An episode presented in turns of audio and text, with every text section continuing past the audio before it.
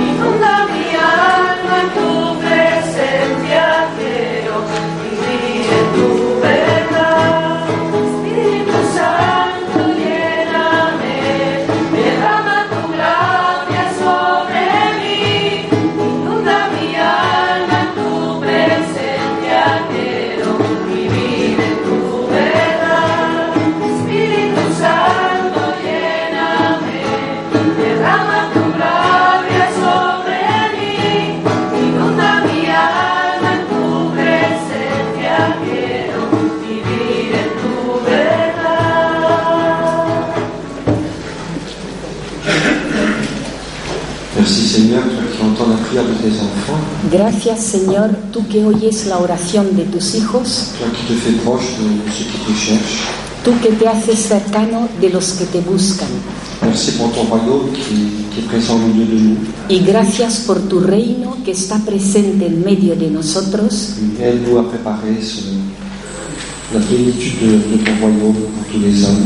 Ayúdanos a preparar la plenitud de tu reino para todos los hombres. Como Juan Bautista que preparaba los caminos del Señor. Dios te salve, María.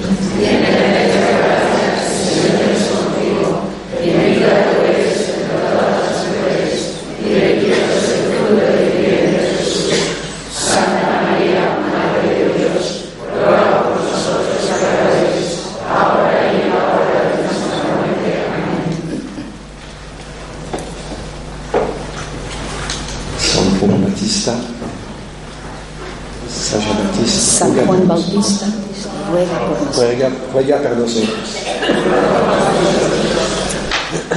Bon, on va continuer notre, notre cheminement. Y vamos a proseguir nuestro caminar. Donc, il y a une attitude aussi dont je voudrais dire quelques mots maintenant. Y hay una actitud de la que me gustaría deciros unas palabras ahora. C'est aussi un peu, une chose qu'on a touché un peu à, à la messe hier. Que es algo que evocamos, hablamos un poquillo, mencionamos un poquito en la misa de ayer. Donc, vivre le moment présent. Que es vivir el momento presente. Euh, c'est un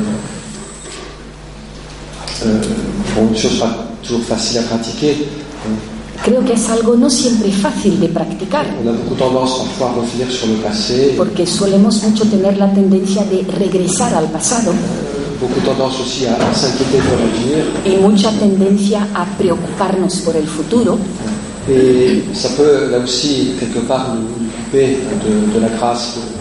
Y de alguna manera eso puede cortarnos también de la gracia de Dios. Y creo que lo que nos pide el Evangelio por nuestro bien, ¿eh? para vivir con más paz, más libres, más en contacto con Dios, con uno mismo y con los demás, es vivir el momento presente. Mi pasado lo dejo en las manos de la misericordia de Dios. Y no te atormentes por los errores pasados, no me atormento. Confío en la misericordia de Dios, que puede sacar algo bueno de todo, incluso de mis faltas. Y en cuanto al futuro, pues confío en la providencia de Dios. claro que preparo lo que tengo que preparar, mais, mais, mais pas dans l'inquiétude, oui. Pero no desde la preocupación tout le temps me projeter dans l'avenir, y proyectándome constantemente en el futuro, comme nous faisons souvent, como solemos hacer con frecuencia. Donc, je confie mon avenir à la providence de Dieu. Por lo tanto, le confío a Dios mi futuro. Dios me irá dando las gracias que necesito progresivamente. Et aujourd'hui, je fais ce qu'il est demandé. Y hoy hago lo que se me pide. Ce qui dépend de moi, lo que depende de mí, ce dont je suis responsable, aquello de lo que soy responsable. Et voilà, je, je fais aujourd'hui mon, mon devoir, disons. Y eso es, hago hoy mi deber. En, en présence du Seigneur. En presencia del Señor. Et puis étant attentif à ce que j'ai à faire aujourd'hui. Y estoy atento a lo que tengo que hacer hoy.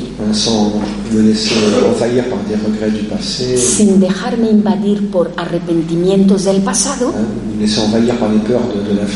O por los miedos del futuro. Con lo cual la vida pues se me hace pesada. Y como dice Jesús, a cada día le basta su pena. Por hoy, hoy tiene Tienes ya suficientes cosas con las que cargar. No añadas arrepentimientos del pasado, ni añadas los temores del futuro. Si no, te resultará demasiado duro. Son palabras de misericordia. Y creo que esto es sobre todo cuando vivimos tiempos de prueba. Hay que aceptar vivir un día tras otro. En cierta pobreza, a pues aceptar el no poder rehacer nuestro pasado, aceptamos no controlar el futuro. Lo único que me pertenece es hoy. Y hoy hago lo que se me pide. Y cuando vivimos con este espíritu, estamos más en contacto con la gracia que se nos da para hoy. Y lo que le pedimos a Dios en el Padre Nuestro es el pan de hoy. Para ayer ya no nos hace falta. Y tampoco es necesario tener ahí provisiones para mañana. El pan se endurece. Y más vale comer pan fresco todas las mañanas. Lo que Dios nos da cada día. Es el, el símbolo de, del maná en Éxodo catorce. Es una comida como muy sencilla. No son grandes cacerolas de carne como en Egipto, sino que es la comida que era necesaria para cada persona. Y no podía uno almacenar. Cuando intentabas hacer almacenamiento, almacenar el maná, que algunos intentaban hacerlo, se podría y surgían gusanos. Leed el libro del Éxodo capítulo catorce. El gusano también forma parte de los animales de la Biblia. El único día en el que se podía hacer reserva era el viernes para no tener que trabajar el sábado. Pero es un símbolo hermoso de la gracia de Dios, que nos es dada cada día según nuestras necesidades. No podemos almacenar la reserva. Nos gustaría sentirnos fuertes, tener grandes seguridades, graneros llenos, como dice Jesús en el Evangelio. Y no, eso no vale para nada. Es simplemente lo que hace falta es tener confianza de que aquello que necesito hoy, Dios me lo da. Y si mañana necesito más, porque habrá un momento más difícil, Dios me lo dará mañana, pero hoy no lo necesito. Y creo que es muy liberador el vivir así.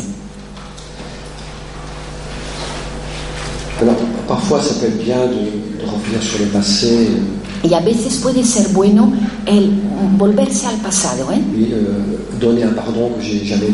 Pues para dar un perdón que nunca di, ou bien remettre à Dieu quelque chose que je lui ai jamais encore donné.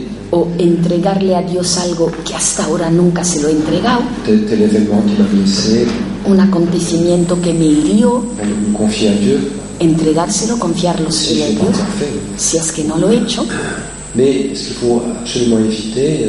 Pero lo que hay que evitar a toda costa es rumiar el pasado. No, yo no había hecho esto, yo no había hecho eso.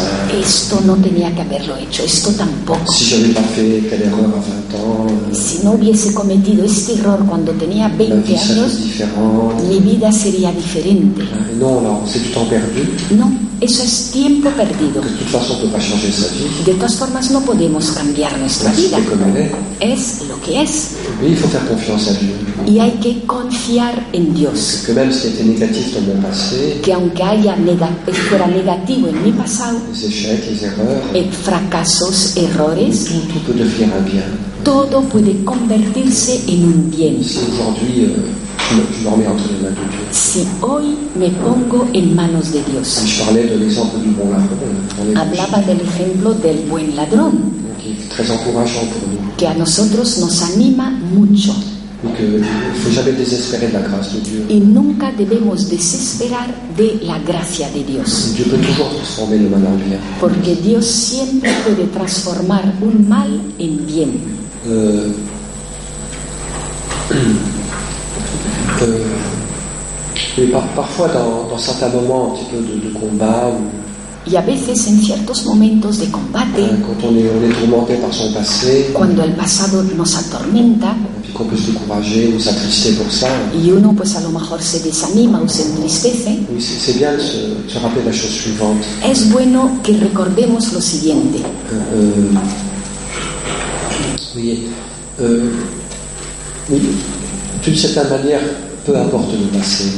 De alguna manera, poco importa el pasado. No digo que debamos ser irresponsables.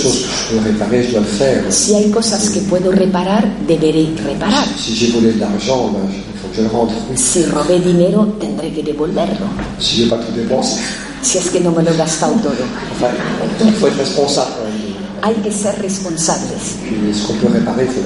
Aquello que podemos reparar, hay que repararlo. Pero al mismo tiempo nunca debemos caer en el desánimo. He cometido demasiados errores, hay demasiadas faltas. Porque eso no es el Evangelio. ¿Qué es lo que nos dice el Evangelio? Nos dice, poco importa tu pasado. Si tu pasado fue bueno, has sido buen cristiano en todo, da gracias al Señor y sigue convirtiéndote. En la vida espiritual uno no puede detenerse nunca. Te, eres llamado, se espera de ti que sigas amando más, a que vayas más a lo profundo. Por tanto, tienes que seguir tu camino. Y si tu pasado ha sido malo, que solo has hecho tonterías, pues no te desesperes. Simplemente hoy decídete de nuevo. Decídete por la confianza. Decídete por Dios. Decídete a amar. Poco importa tu pasado. Porque si hoy te decides por Dios, Dios te da todo su amor, sin límites, toda su gracia, según tu fe, según tu confianza. Porque a veces nos da la impresión de que Dios funciona de la siguiente manera.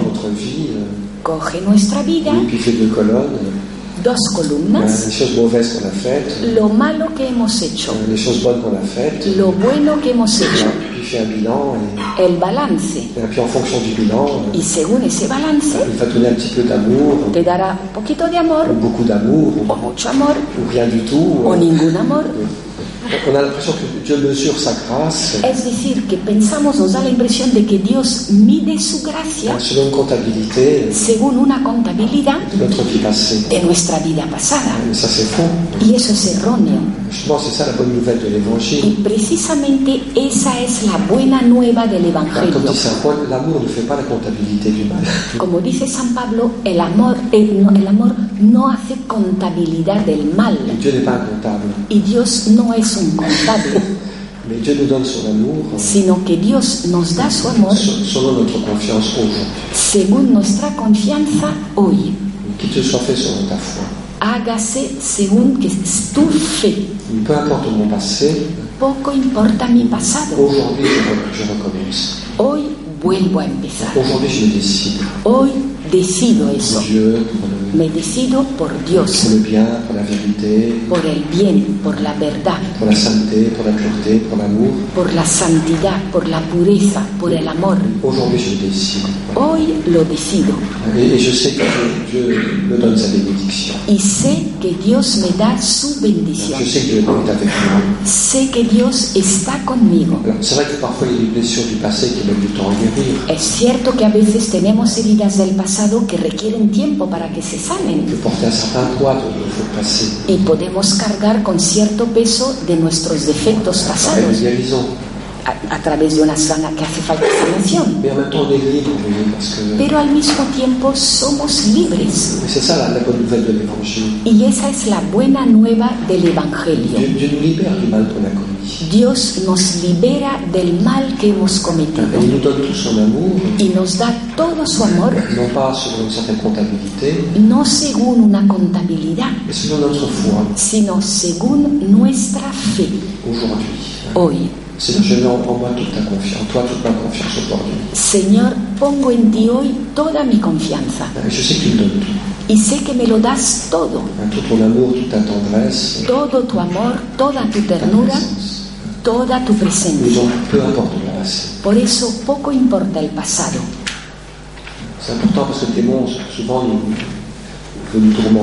Y es importante porque el demonio con frecuencia quiere atormentarnos. Mira los errores que cometiste. Regarde encore hier, t'as fait une bêtise. Pero si ayer todavía, fíjate qué tontería. T'es tombé dans, dans cette faute hier. Has caído ayer ah. mismo en esa falta. Il veut nous peser. Y quiere ahí peso sobre nosotros. Et, est-ce qu'il faut dire, y lo que hay que bon, decir. Peut-être que j'ai fait une, une faute hier. Sí, tal vez ayer cometí una falta. Je m'en pardonne, Seigneur. Y le pido perdón al Señor. Mais aujourd'hui, pero hoy, je décide. Decido por la confianza, decido por, por la confianza, por el amor, como si nada hubiera sucedido. Y tengo el mismo entusiasmo, la, joie, la misma alegría, la fervor, el mismo fervor, que, como, si rien como si nada hubiese sucedido. Porque creo que para Dios, a partir del momento en el que he pedido perdón, en el que de nuevo me pongo bajo su misericordia, el mal pasado ha dejado de existir. Y no tengo derecho a cargar con él como si fuese una carga, un fardo. Se me, me invita a la prudencia, me invita a la conversión, pero no es una carga que tengo que llevar yo. No tengo deuda ante Dios, porque Jesús borró todas nuestras deudas en la cruz, y toda condena ha quedado clavada en la cruz, como dice San Pablo, y somos libres. Por tanto, poco importa el pasado.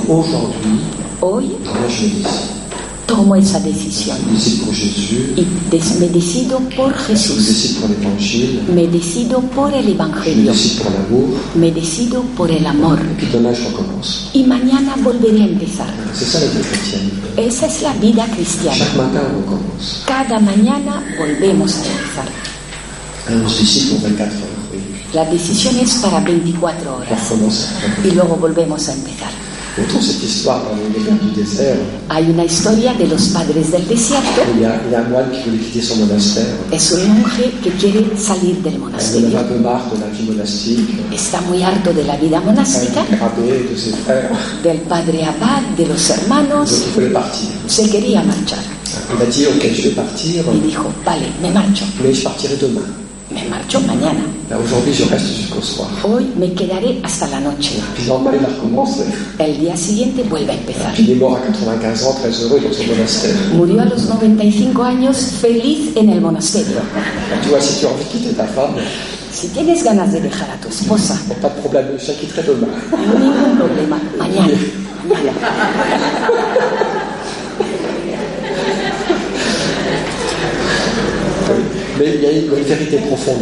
Y en esto hay una verdad muy profunda.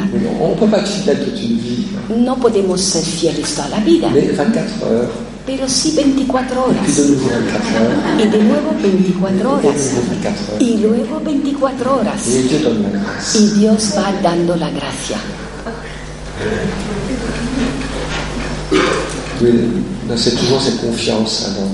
Y siempre es, por tanto, esa confianza en la misericordia de Dios, en la fidelidad de Dios.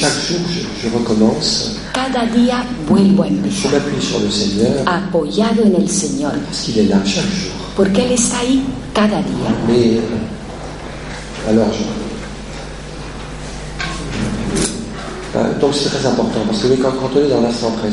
Y eso es importante, ¿eh? Porque cuando estamos en el momento presente, estamos en contacto con Dios y recibimos la gracia para hoy. Y si estamos en contacto con uno mismo, con nuestros recursos interiores, Perdón, y ahí estamos en contacto con nosotros mismos, con nuestros recursos interiores y con los demás. En cambio, cuando nos proyectamos en el futuro, la imaginación, los miedos de mañana, las preocupaciones, pues ahí nos cortamos y ya no estamos en el presente, y estamos como cortados de lo real. Estamos en la imaginación y ya no estamos en lo real, y por tanto no tenemos la gracia no tenemos la gracia para poder vivir los sufrimientos futuros, sino para los de hoy. Y como dice alguien con mucha sabiduría, los peores sufrimientos son aquellos que tememos. Para los sufrimientos reales tenemos la gracia para cargar con ellos. En cambio, aquellos que imaginamos, no tenemos la gracia para poder cargar con ellos. Y el miedo al sufrimiento hace más daño que el sufrimiento.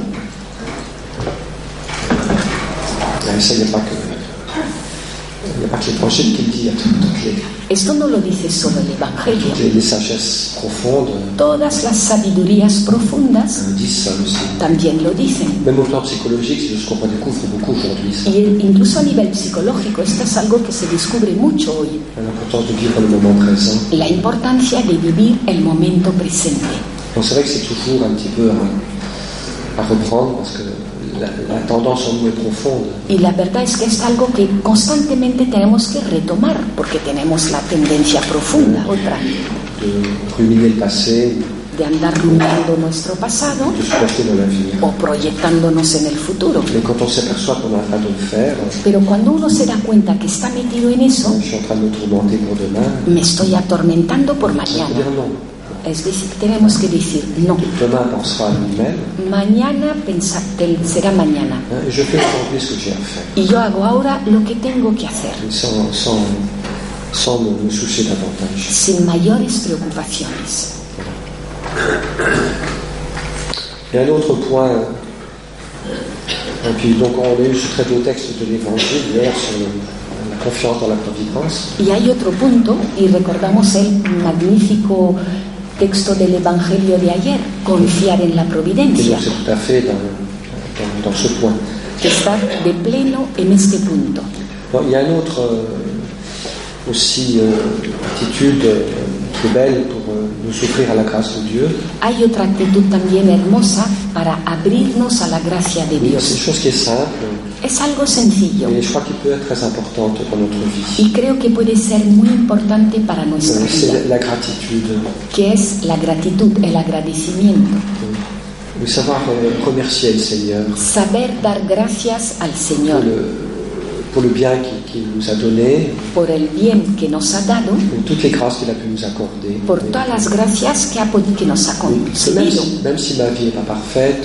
Aunque mi vida no sea perfecta. Même si j'ai le sentiment de manquer de telle ou telle chose. Aunque euh, los sentimientos con respecto a ciertas cosas. Je, je sais remercier Dieu. Sé, no obstante, dar gracias a Dios por todo aquello que ya me ha dado. Porque con frecuencia nos focalizamos mucho en aquello que nos falta. En cambio, lo que ya hemos recibido, con frecuencia se nos olvida. Y olvidamos dar gracias a Dios por ello. Y el tener conciencia de ello. Y una invitación que se nos hace con frecuencia en las Escrituras, en los Salmos. Doy gracias a Dios por tanto bien que me ha hecho. Toda mi vida bendeciré al Señor. Y no olvido ninguno de tus bienes. Y nos dice San Pablo, vivid en acción de gracias. Y yo creo que esto también es muy positivo. Y fijaos lo que dice Teresa del Niño Jesús. Lo dice de una forma un poco humorística. Pero hay una sabiduría ahí muy justa. Y dice, lo que más atrae las gracias del buen Dios, que es la pregunta que nos hemos estado haciendo estos días, ¿qué es lo que atrae la gracia de Dios? Y esta es la respuesta de Teresa. Dice, es el reconocimiento, pues si le agradecemos un beneficio, queda tocado y se afana en hacernos otros diez. Y si se lo agradecemos con mayor efusión aún, ¡qué multiplicación incalculable de gracias! Lo tengo experimentado. Probadlo y veréis. Mi gratitud no tiene límites por todo lo que me da y se lo demuestro de mil maneras. Sí, sí, es muy bueno. Y es muy hermoso. Y sabemos que la vida de Teresa no siempre fue fácil. Tuvo pruebas dolorosas. Pero siempre se esforzó por vivir en este clima de gratitud, de agradecimiento. El más mínimo bien hecho por Dios. Un rayo de sol, la sonrisa de una hermana. Doy gracias a Dios por ello. Incluso la más pequeña de las cosas, pues le doy gracias a Dios por ello. Y experimentó Teresa cómo eso abre el corazón, cómo atrae la gracia a eso. La explicación que ella da es un poco humorística. El Señor me hace un regalo. Merci Señor, c'est super. Gracias, Señor, magnífico. Donc, il est touché, le toca el corazón ah, al Señor. Autres, me voilà. Manda otros diez. De nuevo doy gracias. Et donc, c'est une progression géométrique. Y hay progresión geométrica. Donc, ça monte à une vitesse incroyable. Y esto sube a una velocidad increíble. Euh, alors, bien sûr, c'est un peu humoristique, mais y claro que esto es un poco... elle nous dit, essayez, je l'ai expérimenté. Es un poco humorístico, pero nos dice, probadlo, que yo lo he experimentado. Vous verrez que ça marche. Veréis cómo funciona. Et alors, l'explication que donne Thérèse. Et l'explication que da Teresa. Je ne crois pas que c'est l'explication la plus profonde. No creo que sea la explicación más profunda. Parce que, vous voyez, quand, euh, l'explication, c'est que Dieu devient de plus en plus généreux. La, la explicación es que Dios se hace cada vez más generoso. Mais en même temps, euh, Dieu est toujours infiniment généreux. Pero al mismo tiempo, Dios siempre es infinitamente et, et generoso. Ce qui est très positif dans la gratitude. Y lo que es muy positivo en la gratitud. Ah, c'est pas qu'elle change Dieu. No es que cambie a Dios. Ah, qu'il n'a pas vraiment besoin de changer. Que realmente no necesita cambiar. Mais c'est moi qui change. Sino que soy yo quien cambia. C'est mon cœur qui se transforme. Es mi corazón el que se transforma. Sur moi, porque en lugar de encerrarme en mí mismo, entristecerme, esto me falta, me falta esto otro, el Dios me tiene olvidado, los otros montones de cosas, yo a mí nada, en lugar de estar ahí encerrados y quejándonos, comparándonos con envidia, a cada vez que estamos en acción de gracias, pues en lugar de encerrarnos sobre uno mismo, estamos mirando hacia Dios y por tanto somos capaces de recibir, porque estamos mirando hacia Dios, y esa generosidad de Dios, pues ahí somos capaces de acogerla. Y esto está en todos los santos. La acción de gracias multiplica las gracias.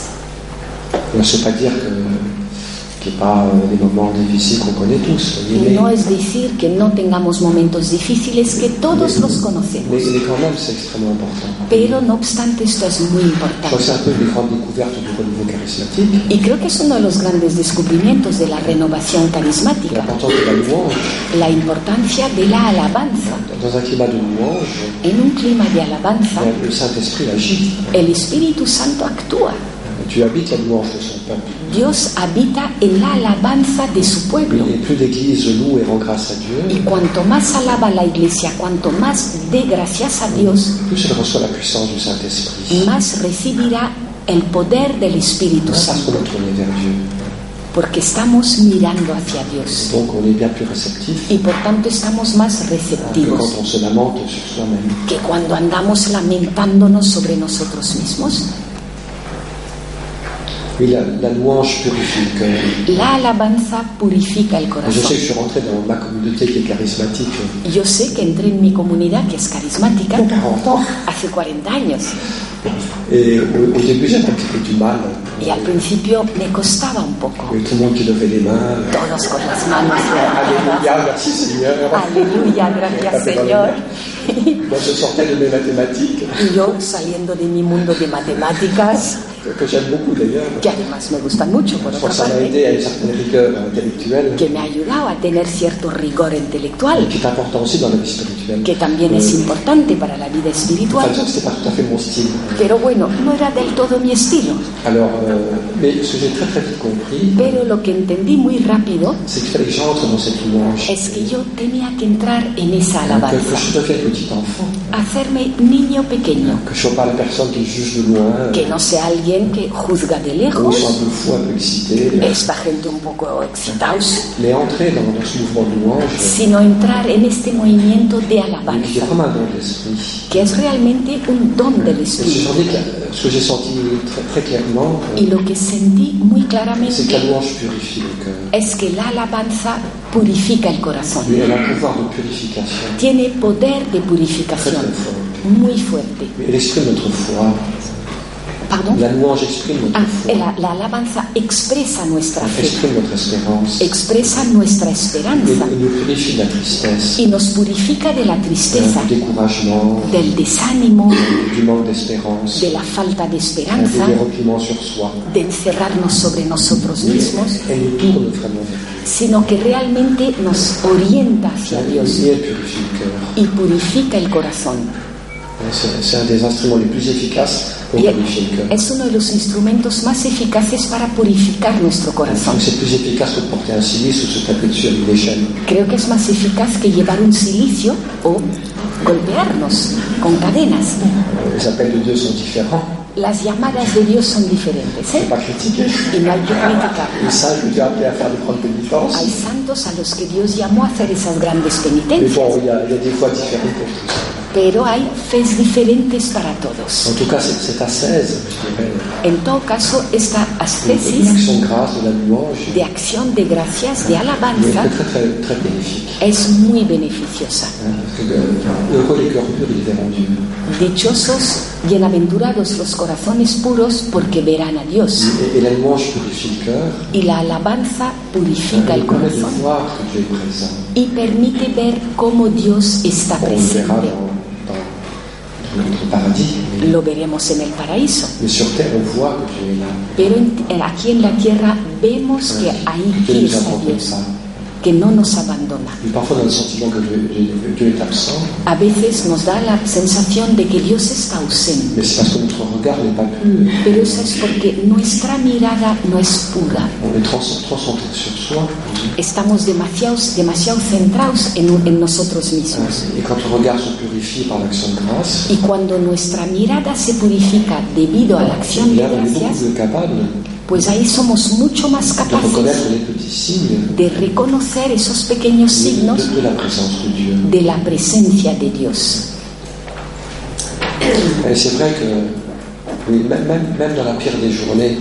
Incluso en el peor de los días, nunca hay una noche sin estrellas. Incluso en el peor de los días, siempre hay regalitos de Dios. Será alguien que ha ayudado, algo que has conseguido hacer. Y si sabemos dar gracias a Dios por esas cositas pequeñas, la luz, eh, perdón, la noche se ilumina. Y nos damos cuenta que tampoco es tan dramático, porque ahí está Dios. La situación es difícil, es dolorosa, hay muchas preguntas que no tienen respuesta, pero Dios está ahí y nos da Eh, guiños, pequeños signos de su presencia, y cuando sabemos acogerlos y dar gracias, pues eso puede producir en nosotros un bien extraordinario.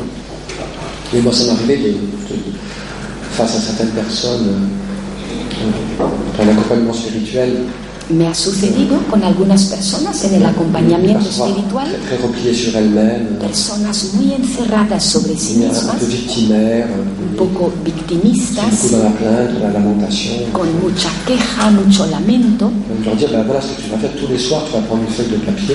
les, de, les decía: vas a hacer esto, todas las noches coges una hoja de papel y vas a escribir diez motivos por los que dar gracias a Dios para ese día que has vivido. Y siempre salen esos diez motivos por los que dar gracias a Dios, aunque haya sido un día espantoso. Y ese tipo de ejercicios pequeños nos obliga a descentrarnos de nosotros mismos para mirarle a Dios, y eso cambia todo. Y eso es lo más hermoso que tiene Teresa. Hasta qué punto siempre ella orientada al Señor, en la confianza, en la acción de gracias.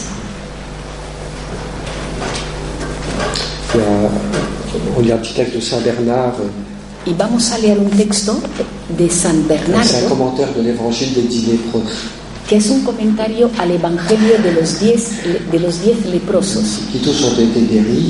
Todos fueron sanados, pero solo uno volvió para darle gracias al Señor. Y este es el comentario de San Bernardo. Dice: bienaventurado quien, ante cada don de la gracia, se vuelve hacia aquel en quien se encuentra la plenitud de todas las gracias.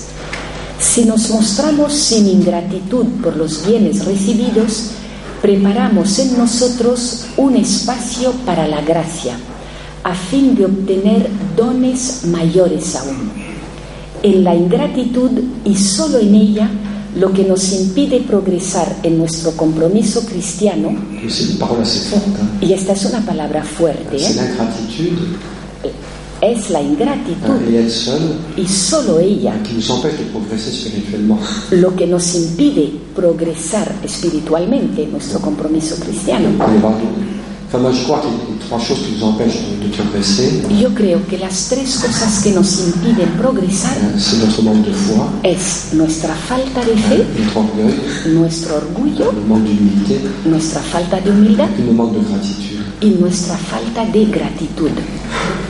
Y dice, es la, es la ingratitud y solo ella lo que nos impide progresar en nuestro compromiso cristiano, pues el dador, considerando como perdido lo que hemos recibido de él sin reconocimiento, se pone en guardia. Sabe que cuanto más diese a un ingrato, más echaría a pura pérdida. Bienaventurado, pues, quien se considera como un extranjero y que, por los menores beneficios, da gracias largamente. Bienaventurado el que, por el más mínimo don, sabe dar gracias generosamente. Y esto es algo que se nos olvida hoy en día, porque consideramos que todo nos es debido. Y en cuanto no tengamos todo lo que queremos tener, gritamos injusticia. Somos niños mimados. Y eso nos cierra a Dios.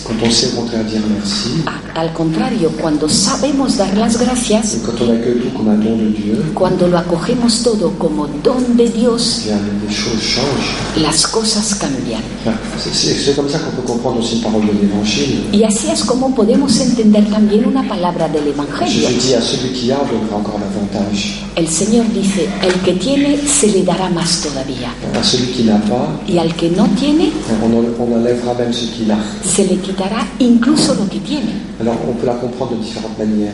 Esta palabra se puede entender de diferentes maneras, pero creo que de esta forma también podemos entenderla.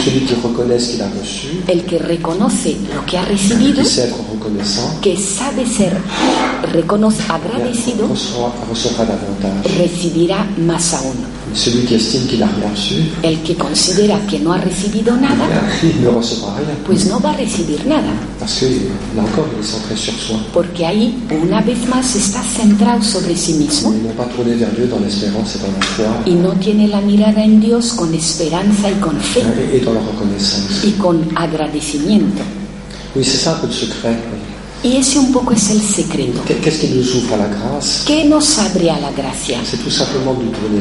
Simplemente orientarnos a Dios. Significa esto que debemos arrancarnos de nosotros mismos. Y eso es lo difícil.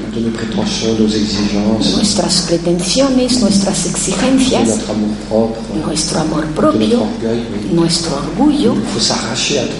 Hay que arrancar, debemos de arrancarnos de todo eso para orientarnos hacia Dios.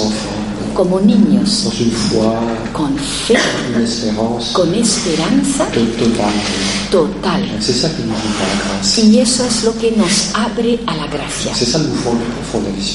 Y ese es el fondo de la vida espiritual. Y hay un último punto del que se podría hablar largamente, pero solo voy a decir unas poquitas palabras. Este movimiento de orientarse hacia Dios, así es como recibimos la abundancia de la gracia. Y creo que una forma muy eficaz de orientarnos, de mirar hacia Dios, muy eficaz, es el amor amor al prójimo. Tous les actes de charité et d'amour. Todos los actos de caridad y de amor. Petits actes de service, de bonté. Pequeños actos de servicio, de bondad, de, de misericordia, de, misericordia, de, patience, de paciencia. De bonté, de Todas las de formas de bondad, de amor al prójimo. Nos abren a Dios. Y ahí hay un misterio muy grande que vemos en las Escrituras y en el Evangelio. Lo que habéis hecho al más pequeño de vuestros hermanos es a mí a quien lo habéis hecho. Y todo lo que hacemos al prójimo se lo hacemos directamente a Dios, tanto en bien como en mal. Todo el mal que hacemos al prójimo toca directamente a Dios, y todo el bien que le hacemos al prójimo toca también el corazón de Dios. Cuanto más abierto estoy al otro, más abierto estoy a Dios. Y al revés, a cada vez que me cierro al otro, que se me endurece el corazón con la indiferencia, con el desprecio, con el juicio, con negarme a perdonar, a cada vez que se cierra mi corazón al otro, se me cierra el corazón a Dios. Y ahí eso es automático. No hay escapatoria. Podrás hacer todas las novenas que quieras, todas las peregrinaciones que quieras. Si tu corazón está cerrado al otro, tienes el corazón cerrado a Dios. Si no quieres perdonar, por ejemplo, tu corazón está cerrado a Dios. En tan, en mientras no hayas perdonado, tu corazón no tendrá esa apertura, esa capacidad para recibir la gracia de Dios. Cuando perdonas a alguien, no solo le haces bien a ese otro, te haces mucho bien a ti mismo. Porque de nuevo estás en contacto con Dios y eres capaz de recibir su gracia. Ya sé que esto no siempre es fácil. A veces requiere tiempo, y es una gracia que debemos pedir al Señor. En todo caso, nuestro corazón tiene que abrirse a esa gracia. Y si estamos cerrados, cerrarnos al prójimo es cerrarnos a Dios. No hay escapatoria posible ahí. No hay escapatoria. En el, el Evangelio ahí es de una claridad absoluta. El que pretende amar a Dios y no ama a su hermano no está en la verdad. No debemos desesperarnos. Cuando me cuesta amar, cuando me cuesta perdonar, no debemos desesperarnos. Pero hay que pedir la gracia a Dios e ir haciendo esos pequeños pasos que podemos hacer, y Dios verá nuestra buena voluntad. No nos pide que lleguemos enseguida a la cumbre de la caridad, nos pide buena voluntad para ir en esa dirección, y apoyándonos en su gracia, no apoyándonos en nuestras propias fuerzas, sino en la gracia de Dios, que jamás nos faltará. Si tenemos buena voluntad, si tenemos confianza, la gracia nos será dada, porque Dios es más grande que nuestro corazón, y la gracia de Dios es más potente que nuestras debilidades. Hace falta esa buena voluntad, ese ánimo, ese valor para, por deci, para decidirse por el amor, y al mismo tiempo Siempre con confianza. Nunca desanimándose. Como os decía antes, cada mañana de nuevo esa decisión. Y el Señor vendrá en auxilio de nuestra debilidad. Y el Espíritu Santo nos será dado. Y es cierto que cuando hablamos del Espíritu Santo, alguien me ha hecho la pregunta.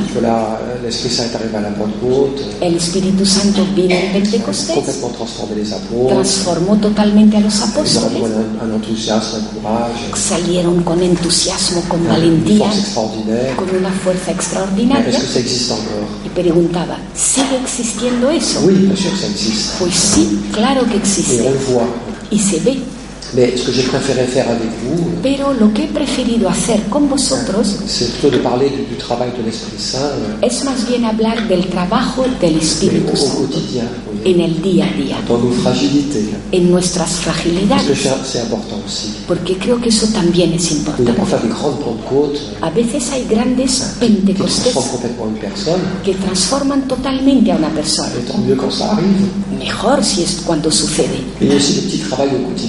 Pero también hay ese pequeño trabajo diario que es importantísimo y que los apóstoles también vivieron, o bien antes o bien después de Pentecostés. Ellos tenían que seguir convirtiéndose todavía. Hay algunas preguntas, voy a intentar ver. ¿Yo traduí?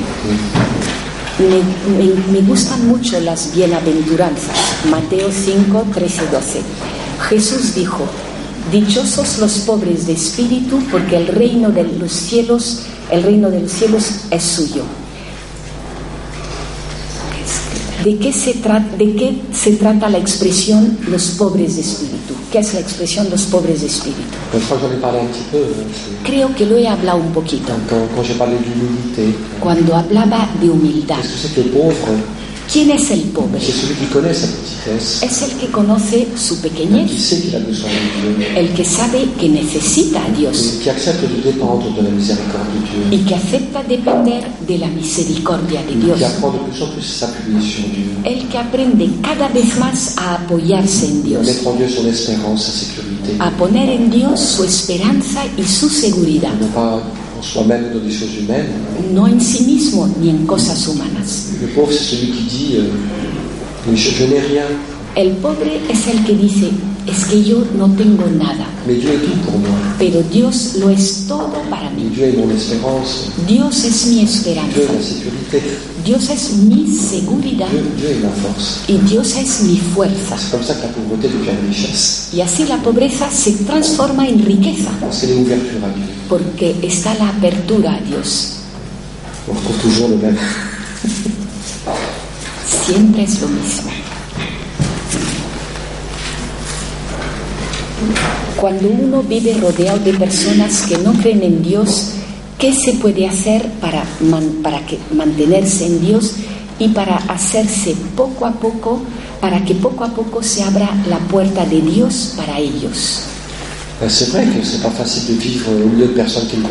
Y es verdad, no es fácil vivir en medio de personas que no creen, que son ajenas a nuestros valores.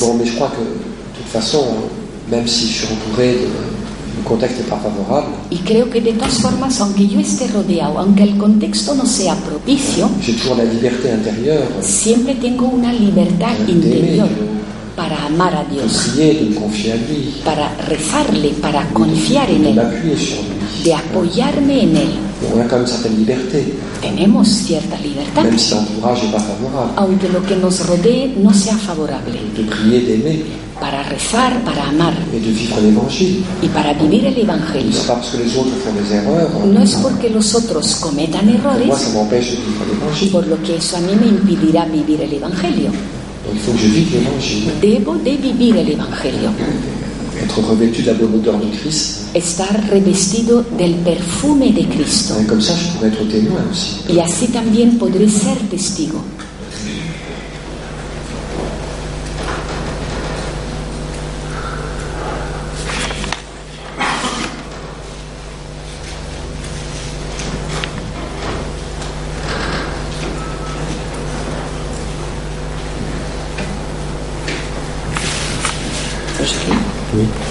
Dice la pregunta: ¿cómo podemos comunicar la confianza en Dios a nuestros hijos? Si no podemos rezar, ¿cómo abrirnos a la acción del Espíritu Santo? No podemos porque ya Dios, porque, porque ya, al, porque rotos por el dolor, porque estamos rotos por el dolor. ¿Tú comprendes? Il n'y a pas de recette pour ça. No hay una receta para eso. Si on veut communiquer cette confiance, si queremos comunicar esa confianza, il faut d'abord la vivre. Primero hay que vivirla. Si je suis un enfant, si soy un, un niño, que je vois que mes parents, y veo que mis padres, ils ont des problèmes, des difficultés comme tous les parents du monde, tienen problemas, dificultades como todos los padres del mundo, et je vois qu'ils font confiance à Dieu, qui, pero veo que confían en Dios, alors, ça va se transmettre. Eso se transmitirá. Y creo que a los hijos hay que educarles en la, a la oración, para que ellos puedan vivir también esa relación personal con el Señor. Bon, là, c'est un peu mystérieux aussi parce qu'il y a parfois beaucoup de choses qu'on peut communiquer. Y eso es también misterioso, ¿eh? Porque hay muchas cosas que uno pues comunica. Mais pas toujours autant qu'on voudrait. Pero no siempre como tanto como nos gustaría. Il y a parfois des enfants qu'on cherche à éduquer de manière chrétienne. Hay veces tenemos hijos que queremos educar de forma cristiana. Et on fait tout, tout ce qu'on peut pour ça. Hemos hecho todo lo que hemos podido por ello. Et puis à dieciocho ans, ils viennent vous déclarer qu'ils sont athées. Y a los dieciocho años te vienen a decir, es que yo soy ateo. Faut pas s'affoler. Ahí nada, no nos aloquemos. Mantengamos la esperanza, porque lo que fue sembrado un día traerá fruto.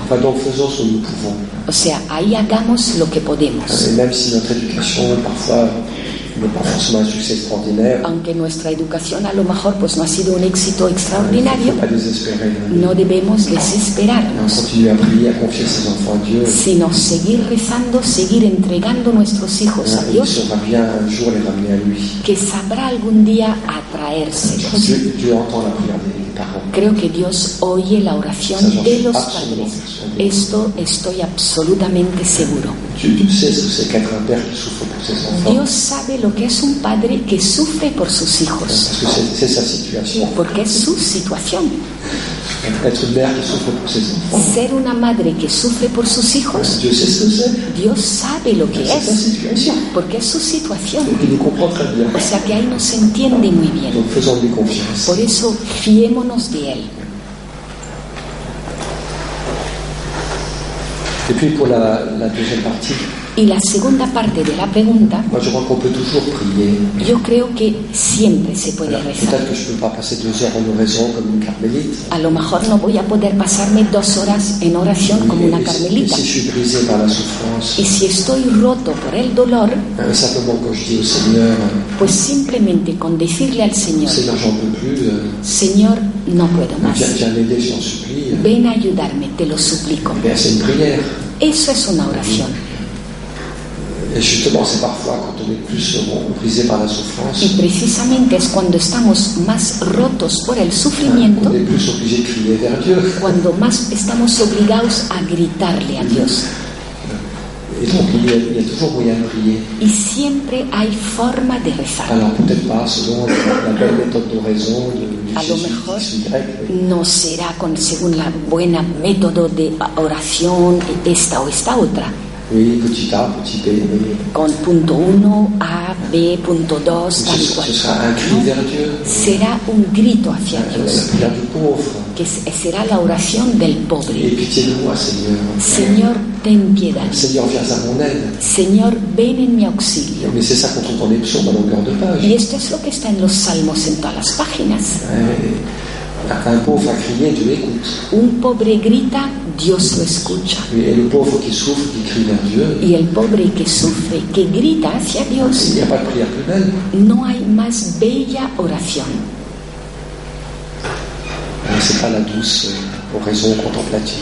No es esa suave oración contemplativa de la que soñamos, sino que es el grito del corazón. Y eso es lo que oye Dios. Dios está cerca de los corazones humanos. Y aunque tú no puedas rezar más, creo que el Espíritu reza en ti. Lo dice San Pablo. No sabemos rezar como debemos hacerlo, pero el Espíritu Santo viene en auxilio de nuestra debilidad, con ese gemido del Espíritu.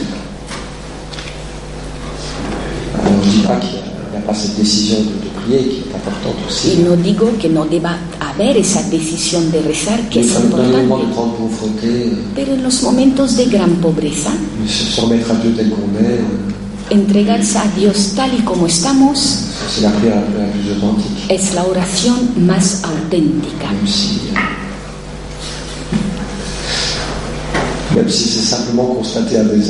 Aunque sea simplemente pues comprobar un desastre, eso es una oración.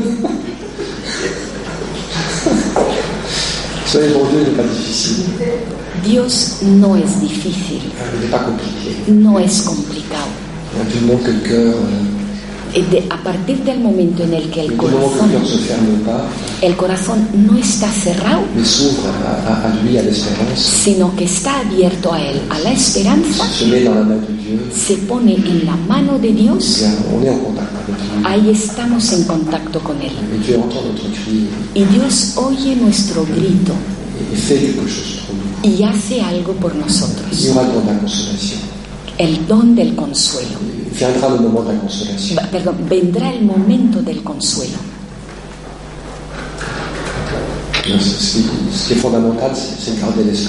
Y lo que es fundamental es que mantengamos la esperanza.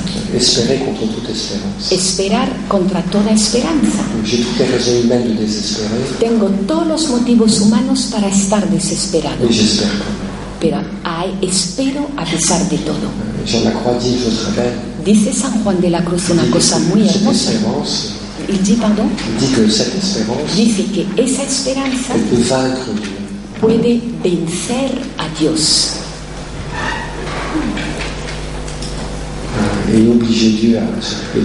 Y obligarle a Dios a que se ocupe de nosotros, si es que se puede decir. Pues lo vamos a dejar. Y le vamos a pedir a nuestro Padre del Cielo. Primero le damos gracias por la belleza del Evangelio. Y le damos gracias, te damos gracias por la belleza de tu palabra. Y danos el poder vivir en acción de gracias. Vivir en la esperanza. Vivir con el corazón mirándote a ti. Tú que eres bueno y fiel. Padre nuestro, que estás en el cielo, santificado sea tu nombre, venga a nosotros tu reino, hágase tu voluntad en la tierra como en el cielo. Danos hoy nuestro pan de cada día, perdona nuestras ofensas, como también nosotros perdonamos a los que nos ofenden. No nos dejes caer en la tentación y líbranos del mal.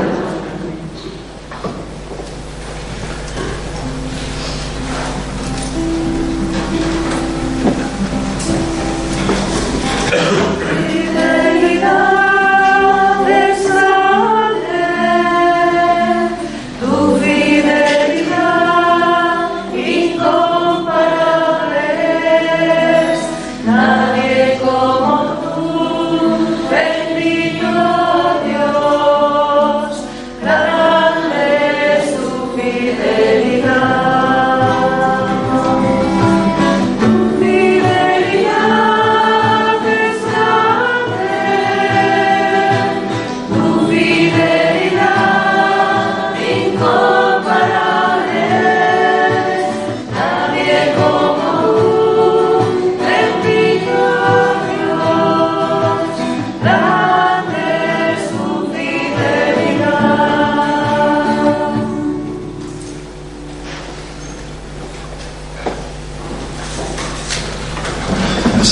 Gracias a Teresa por su magnífico trabajo. Gracias a Teresa por su magnífico trabajo.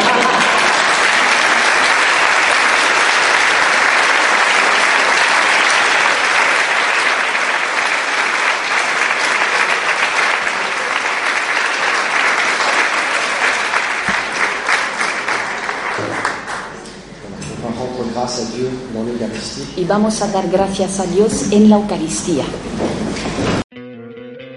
¿No te encantaría tener cien dólares extra en tu bolsillo? Haz que un experto bilingüe de TurboTax declare tus impuestos para el treinta y uno de marzo y obtén cien dólares de vuelta al instante.